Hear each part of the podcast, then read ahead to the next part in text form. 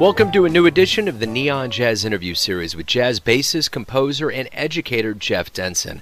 He spent his childhood in Arlington, Virginia, and dug his mother's love of the Beatles, and then discovered R&B, especially Stevie Wonder, James Brown, and Marvin Gaye. He went on to the Berklee College of Music, Florida State University, and well beyond to get his jazz education, and it's a deep one. But it was a chance encounter with Miles Davis's Kind of Blue that got his jazz world vaulted into orbit. These days, he is promoting his 2016 CD Concentric Circles, and to date has 11 albums as a leader and co-leader, and over a dozen more as a featured sideman, with the likes of Lee Konitz and many others. So get to know Jeff and dig this interview, my friends. Wonderful. Hey, Jeff, thank you for taking a little time out for me today. I appreciate it. My pleasure. Thank you for the interest. Absolutely. So, what I'm going to do is I'm going to start off here. You're you're real clear about what's going on with your music world, but in your own words, tell me what's going on with you lately.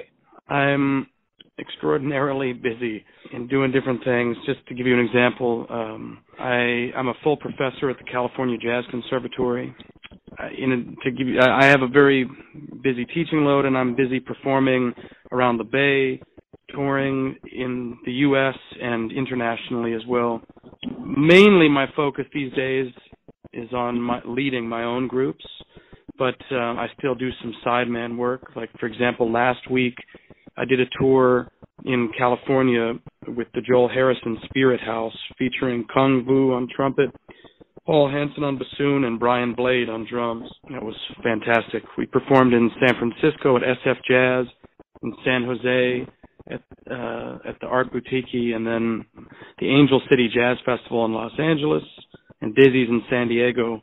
And I flew back from San Diego to Oakland, took the train to the conservatory, and taught all day. I taught throughout the week, and then Friday I performed my East Bay CD release concert with my quartet um, in Berkeley. And at the end of this coming month, the end of November, I'm flying to Europe and I'm performing with the Jeff Denson Trio plus Lee Konitz in Finland, Germany, and the Netherlands. That, I stay pretty busy. Yeah, that's a full bore. Yeah. So the one thing that you did touch on is your uh, your fifth album as a leader, Concentric Circles. Talk to me about this album. How do you feel about it in the afterglow, and what are you doing to promote it? Well, I feel really happy with the with the album. Um, I've got a great group of people to work with, and you know they they really enjoy working on the music as a group. Which with every everybody is so busy these days. It's you know it, it's it's hard to find a group of people that are that are willing, able, and excited to work on a project. These guys are, and um, what I've done to promote it thus far, aside from you know the press campaigns, I've been doing CD release concerts in California. Uh, the first one was in July in San Jose. Then in August I did one in San Francisco. Then September I was up in Napa, and um, and then this month October I was in Berkeley. But then also in August uh, before the San Francisco date, I, I played a CD release concert in Baltimore, Maryland, and then uh, one in Washington D.C. So I guess it was that order: San Jose, Baltimore, Washington, San Francisco, uh, Napa, Berkeley, and then um, next month or a couple months, I'm headed out east, uh, East California, Eastern California, to do some shows. Well, your answer there kind of follows my pattern of what I want to talk to you about. You grew up in Arlington, Virginia, outside of Washington D.C. You know, you're talking a lot about California. You live there, you teach there, you perform there. What mm-hmm. has it mm-hmm. been? What has it been? What was what was your childhood like that lent you to get to a point where not only you're on the West Coast now, making your music life, but what did you learn growing up about music that was so good and foundational to, to make you who you are today? I would say that working in, in playing music for the vast majority of my life, um, I guess it really showed me that it was okay to think abstractly, you know, to think outside the box. My, my parents were not musicians. My father actually was a Marine for 30 years, and, but he always wanted to be a musician, but for you know his his life he couldn't he couldn't be one because he wasn't able to, and long story, but he would. Both of my parents were very supportive of of what I did because it was very clear that I had like an an undying passion for it. There was really no stopping me, and and they were really supportive. I'm trying to answer your question the best I can. Um, music, it showed me I could imagine things, I could hear things in my head, and if I worked hard enough, I could I could bring those things to fruition and like bring what I was imagining into the the world. Though music is an interesting interesting art form where it, it like you know it dissipates the minute you you play it it goes away you know unless you record it but it's an abstract art form you know even more than I would say even other arts because it it's it's in the air and then it it goes goes away just as fast as you make it. Did that make any sense? That's totally. I love that answer. That that that is a a very telling visual of of of the art form that you're in, and I mean, it's ironic because the power of music is so ever present. It's the one language that everyone on earth can actually connect with, but it's gone so quick. Mm-hmm. Um, it's vaporous, but it's enormously meteoric in its impact on us. So that is very interesting. Um, so you know your trajectory into where you are as a bass player today started with the alto sax, made its way to the to the bass, and you're a composer as well. Talk to me a little bit about your music evolution. Still to this day, I I don't know why. I, I came home one day when I was in third grade, so I must have been around eight years old, and I told my mom I wanted to play alto saxophone. Uh, we didn't have band in school, so I, I really don't know where this idea came from.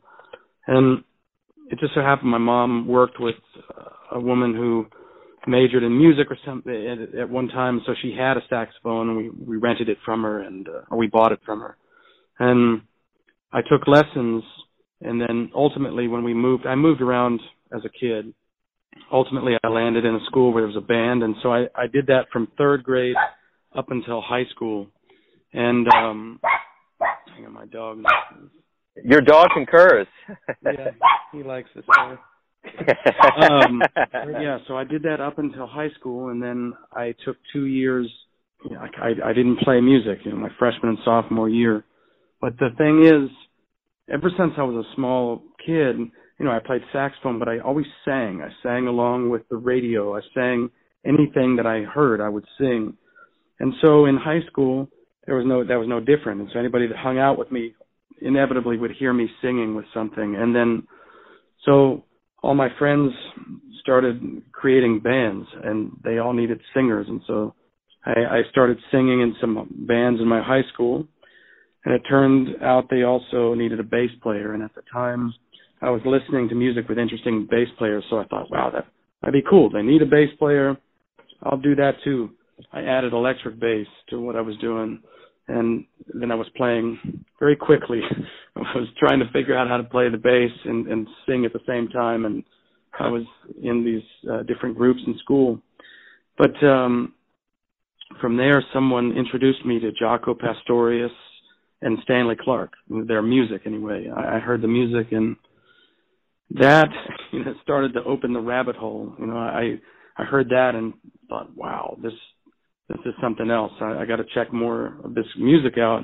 That led me to Miles, to Miles Davis, and I decided I wanted to rent a double bass. So I would I started trying to learn to play double bass, and after hearing Charles Mingus' Haitian fight song, I I thought, okay, I absolutely have to commit to this instrument because this I can't do this.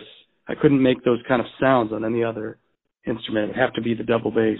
From that point on, I really fell down the rabbit hole. I was focused really intensely on my bass playing, on my double bass playing. I traveled around a lot. So right after high school, I went to Richmond, Virginia for two years, where I was studying visual arts, and that's that's really down there is when I started playing the double bass, and slowly was taking more and more music and less art. And so then I went back home to the D.C. area and went to community college for a while and and then was offered a scholarship to go to Berklee College of Music. And when I went to Berklee, I kind of closeted my singing and my electric bass playing for the time being. And pursued double bass. I guess when I went back to the DC area before going to Berklee, I I was really focused intensely on on my playing and the second year I was back home, I started supporting myself playing music. I was playing in a community orchestra. I played four to five jazz gigs a night in DC, Virginia, Maryland. And I, I played in an original band where I was singing and playing electric bass and then I also played in a rock band that was meeting every Saturday. And so I was putting all the money together to pay my rent and groceries and make music. And then that's from there I went to Boston and that's when I kind of like zoned in on the double bass for those years. I right after Berklee I was offered a, a recording contract with a German label. It's a very small label called Huber Music. I decided to to do that, but that was with my trio Minsarah that I co-founded with Florian Weber on piano and Ziv Ravitz on drums. And I moved to Essen, Germany for four months. We did a recording in Germany and then toured around the country supporting the music and playing together and we were living in a little apartment together in Essen right before that trip, I was. This is after I graduated Berklee. I I was just living in Boston at the time, gigging, and before Germany, and the head of the bass department saw me and told me, Jeff, I've been looking for you. There's this school that, that wants to have a double bass graduate assistant. And I said, well, what what's that? And he told me that this is a basically a job where you get paid and you get medical insurance and you get a free master's degree if you go to this program. And when I got the record deal and went to Germany, I, for those four months, I was thinking about it. Do I really want to keep going to school? Do I want to do this anymore? And I spoke to a lot of people and decided I would give it a shot. So after Germany, I came back and then moved to Florida, and I got a master's degree at Florida State University. And I studied with Marcus Roberts there. And each semester I was in school there, I would I went back to Europe to tour right at the end of that time, I uh, I met Lee Konitz. Lee heard my trio Minsarah performing, and he came to hear us four times. And after the fourth night of checking us out, he he asked us to meet with him. We got together, and that's kind of started a relationship that is still ongoing to this day. And so, you know, most of my friends were in New York at that point. I, you know, after Berklee, almost all of my and I was deeply ingrained in the jazz scene there in, in Berklee and in Boston, and everybody I knew wanted to go straight to New York, as did I.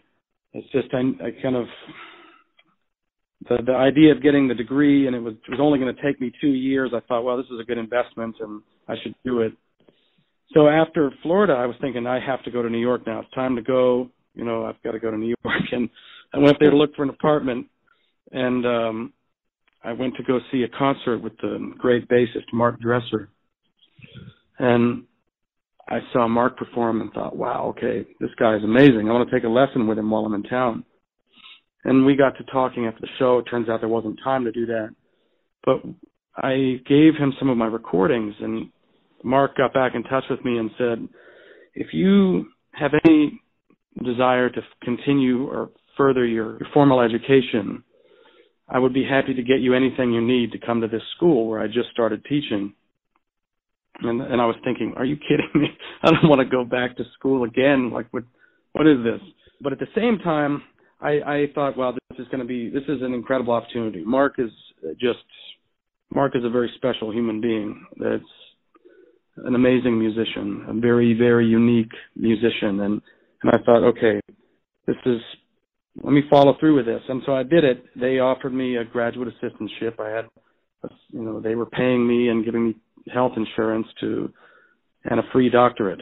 So I, I packed up yet again and moved across the country to San Diego, California.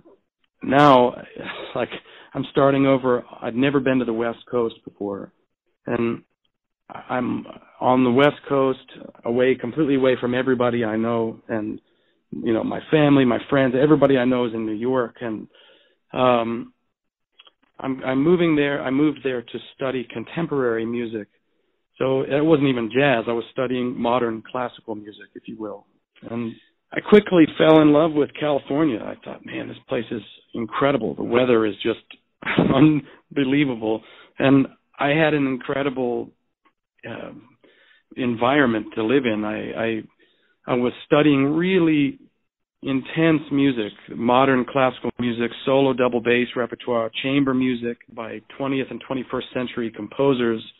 So it was it was intense, a very intense program. And then I, I quickly got to be a very in demand bass player in San Diego. So yet again, I start I'm gigging jazz gigs like five nights a week, and then so my days for I lived in San Diego for five years, and the vast majority of that would be studying quote unquote modern classical music all day, and then going straight to a gig and playing jazz, playing standards, and and during and so that was also that was a quarter system instead of semesters, and in that by this time I had just started touring with Lee Konitz. So I started recording and touring with Lee and again, like every single quarter I was in school, so that's like a 10 week period, I had to go to Europe.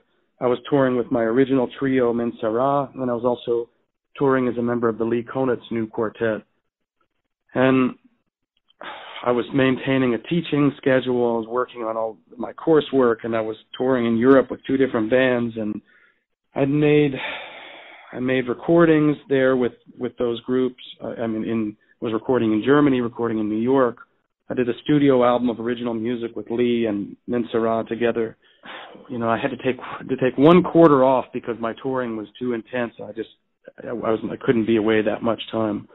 But um during that time I recorded um the Lee Konitz new quartet live at the Village Vanguard, which is on Enja Records. And that later actually there's been two albums from those nights at the Vanguard. So I have two albums that were recorded there. One is called uh, the Lee Konitz New Quartet um, live at the Village Vanguard, and the other one is Lee Konitz Standards Live. That came out. One was 2010 and one was 2014. Um, I did Minsarah, which was um, our our first on Enja. So that was actually our second album, and blurring the lines. That was also with Minsarah. So that was extremely. I think. I mean, I, that's my personality is that I work endlessly on things, and so my time in San Diego ratcheted, you know, moved that up a few notches about like how I learned to function dealing with a lot of different work and do it on a high level and and work pretty quickly. Um, because you know I was working on a doctorate. I started my dis- I was working on a dissertation. I was working on performing all this modern solo double bass repertoire and writing original music and touring with Lee Konitz and with my trio and working working as a sideman playing with singers and every all like going between San Diego and LA working as a sideman with people. And so when I finally finished the program, I said, okay, now I'm moving to New York. There's nothing. Now I'm done with everything. I, I did all of my degrees. So I moved to New York and played, you know, you know, all of the clubs and um, started my own group, and that's where I recorded my first solo album uh, called Secret World. And for that album, I used the pianist that I played with for many years in Minsarah, Florian Weber, and the great trumpet player Ralph Alessi, and uh, one of the most amazing drummers in the world, Dan Weiss, on drums. But that's when I moved to New York. After going through all of these things and recording all these places with Lee and my other trio, I really I wanted to focus on my music, my own writing, because um, I have um, I have a lot of ideas, a lot of ideas all the time. It's like it's um I have to work to try to control that the amount of stuff that I want to create. Um, so that's where I've shifted. Uh, starting around 2010 is when I decided to put my main focus on my own music, and so that brings us. Okay, well here's one more step. Um, sure. I thought, okay, I'm going to live in New York. I'm just going to stay here until I get a professorship somewhere. And during that time, I was living in New York. I was touring with Lee in Europe, and I did a tour on the West Coast with my trio, Minsarah. And I we were in San Francisco, and we did a, we ended up doing a master class at the jazz school, which is also the California Jazz Conservatory, and I, I thought it was a really cool, kind of intriguing little environment, and and I mentioned to the the director there how much I I liked their program, and then about eight months later, I received an email from the director asking me if I was looking for a professorship. I thought, wow, you know, the Bay Area. I've always loved the Bay Area because it's kind of a combination of California, the open and the, the beautiful weather and the beaches and cliffs and all that, and then but it's also has elements of the East Coast because it has like a traditional city structure built up and with an amazing cultural scene of art, music, incredible food, and has the redwood forest. So it was kind of California meets the East meets elements of Europe. And I thought, wow, man, how can I say no to that? That sounds amazing. And my wife, whom I met uh, my last year in San Diego, has a she's a Californian. So we were in New York, and then I got recruited by a school in California. She said, "Yes, let's go, let's do this." So that's how I ended up in the Bay. It was a, a long story. I don't know if you were wanting that much information. No, you you you you hit the entire middle part of what I was going to ask you, from your education to the geography to kind of the way that you've gone around. So there's going to be some holes that I'm going to fill in here. My first one is. Mm-hmm. Obviously, Lee Konitz is no one to sneeze at in the jazz world. We're talking about a legend who's amassed an amount of recordings that that is stellar with people that are legendary across the board. What do you what what have you learned from him? What do you continue to learn from Lee? One thing that I think um, one reason Lee liked my trio Minsarah is because we we really all believe deeply in spontaneous in the moment improvising. That's what Lee has been doing. You know, if you think about Lee with Lennie Tristano, they recorded the very first freely improvised jazz recording with Intuition in 1949. That's 10 years prior to Ornette Coleman, right, and the birth of quote unquote free jazz. Yeah. And Lee, that spirit runs through Lee no matter what he's playing. It's like he plays, he plays very quote unquote free on, on standards. And not in the sense of anything being dissonant or shocking. It's it's more of like the spirit of improvising and being truly open, being in the moment. Being in the moment is is strong. Like not coming in with preconceived ideas. And Lee is a master at that, and he's a master melodicist. You know, I mean, I think he he's one of the most melodic musicians in jazz history, in my opinion. And I guess some of the things that I've learned from Lee is that what Minsarah, what all three of us were interested in, like being truly in the moment and improvising and being like, you know, a car drives by the jazz club you're playing in and the horn honks. It's like that's part of the sound, right? You hear the the tonality of the horn of somebody's car horn bouncing off of the chord that's being played on the piano. Then it's okay. Like this is part of the sounds you're hearing, the people talking or the, any any sound in the room. I guess playing with a master musician who also thinks that being in the moment like that and not not being so pre-planned is okay. That I guess it legitimized that that idea for me. It, it made me feel like what we were onto was um, was valid. You know.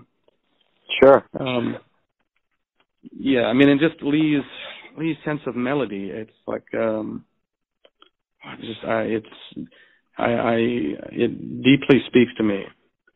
I mean, it, it did before I even met Lee. Absolutely. Uh, it's it's hard not to to have his level of spontaneity and just beautiful melodic ideas and and being he's so into being kind of edited in a way, like speak the be engaged, be truly in the moment, and speak the truth. You know, try to be honest about what you're hearing and, and what's happening around you. That's that's been an amazing part of my experience with Lee, and I, and I guess in a way that's like some of the best stuff that I've uh, gained from being with him.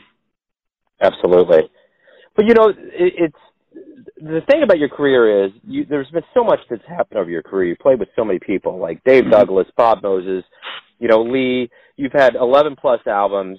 You've been all over the place. When you sit back in the easy chair at this point, and you look back on your career, do you feel pretty good about things? Yes, I I, I do.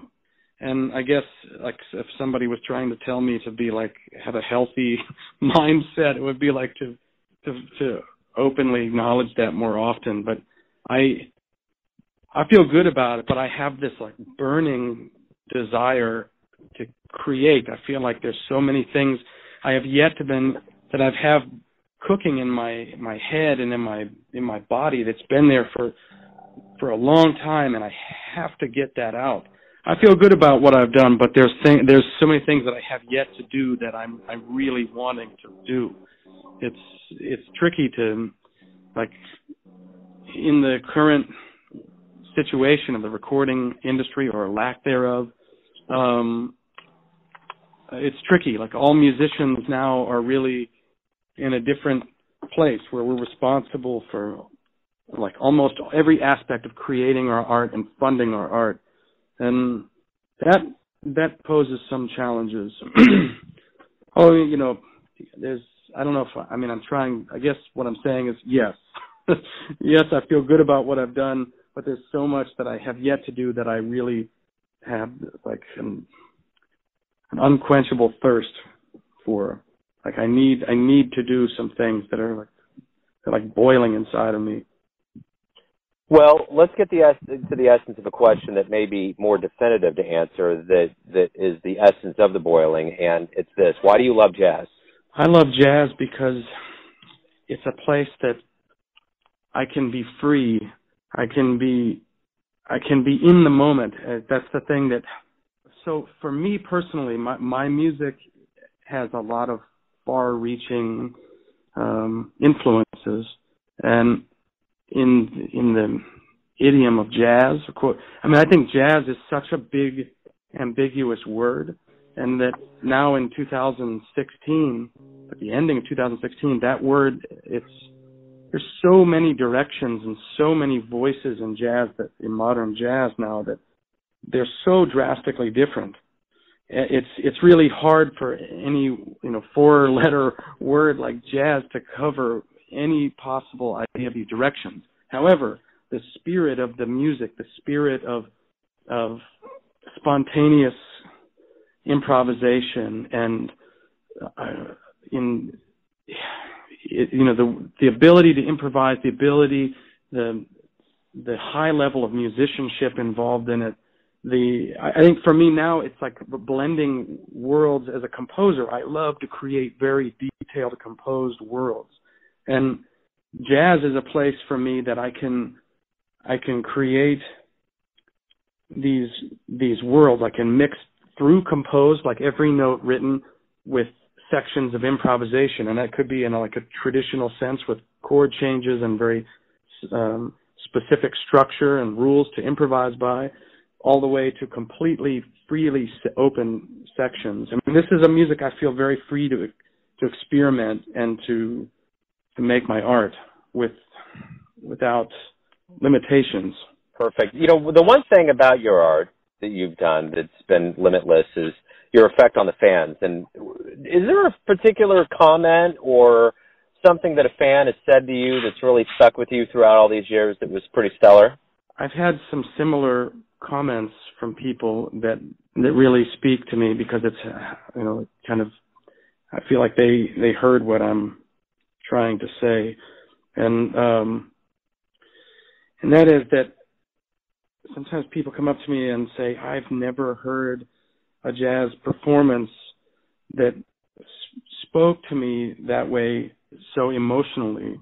That I mean, that it really touched me emotionally as listening when listening to your music. I, I had a woman. There's a famous West Coast um, jazz venue. I, I played it a couple years ago. It's called Bach Dancing and Dynamite um, and this woman came up to me who she was in her 80s, I think. She told me, I've been to every single show in this club in the 50 years that it's been open. And they had everybody you can imagine, every big name in jazz history in the last 50 years has played this place. Oscar Peterson, you know, Dave Liebman. I mean, from from the traditional Konitz, Lee played back there. Ray Brown used to play there. Like everybody would come through this place. She told me I've been to every single concert in 50 years of this club's existence, and no no concert has ever touched me as much as this. Wow. That was that was the greatest compliment I, I could ever possibly imagine. I, I I look for music that's honest, like you know that. um And for me, music can be. I, I'm into so many different things, and and I'm open to hear so many things. It could be a singer songwriter. It could be a symphony, a string quartet. It could be a jazz group, could be a rock group.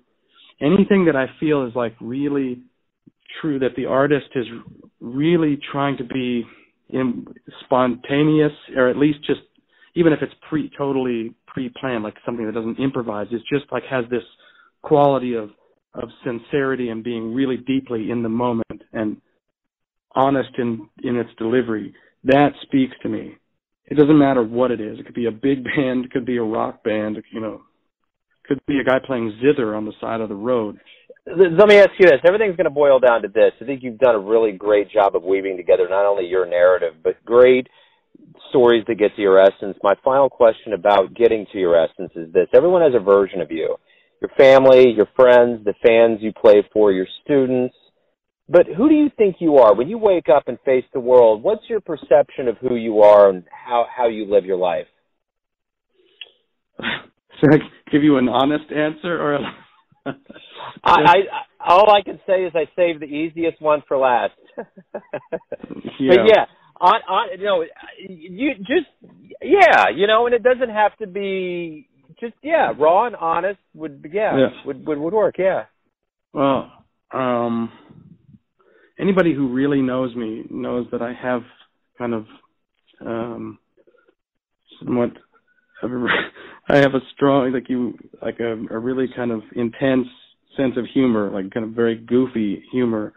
But that, that I think, that stems from my parents because they both had really quirky sense of humor and they, you know, in good fun, they teased me a lot. And I, I but I think in like a very deeply honest answer to, with a deeply honest answer to you, it's like that humor helps me because I'm a deeply sensitive person and um I wake up with that every day and it's like I I choose to laugh. I choose to laugh as much as I can because it it helps me. Like um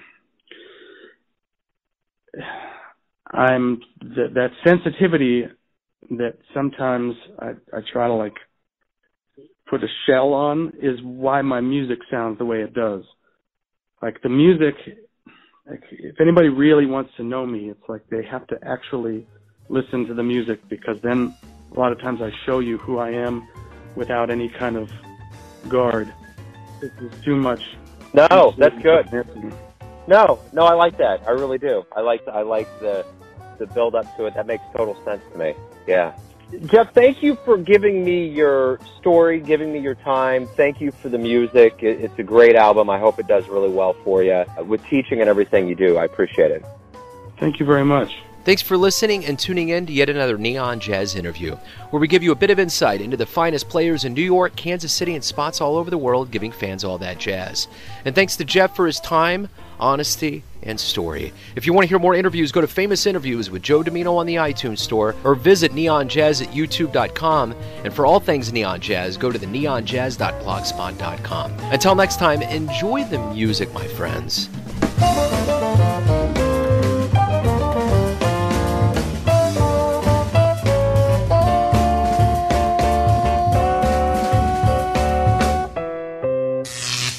Neon Jazz.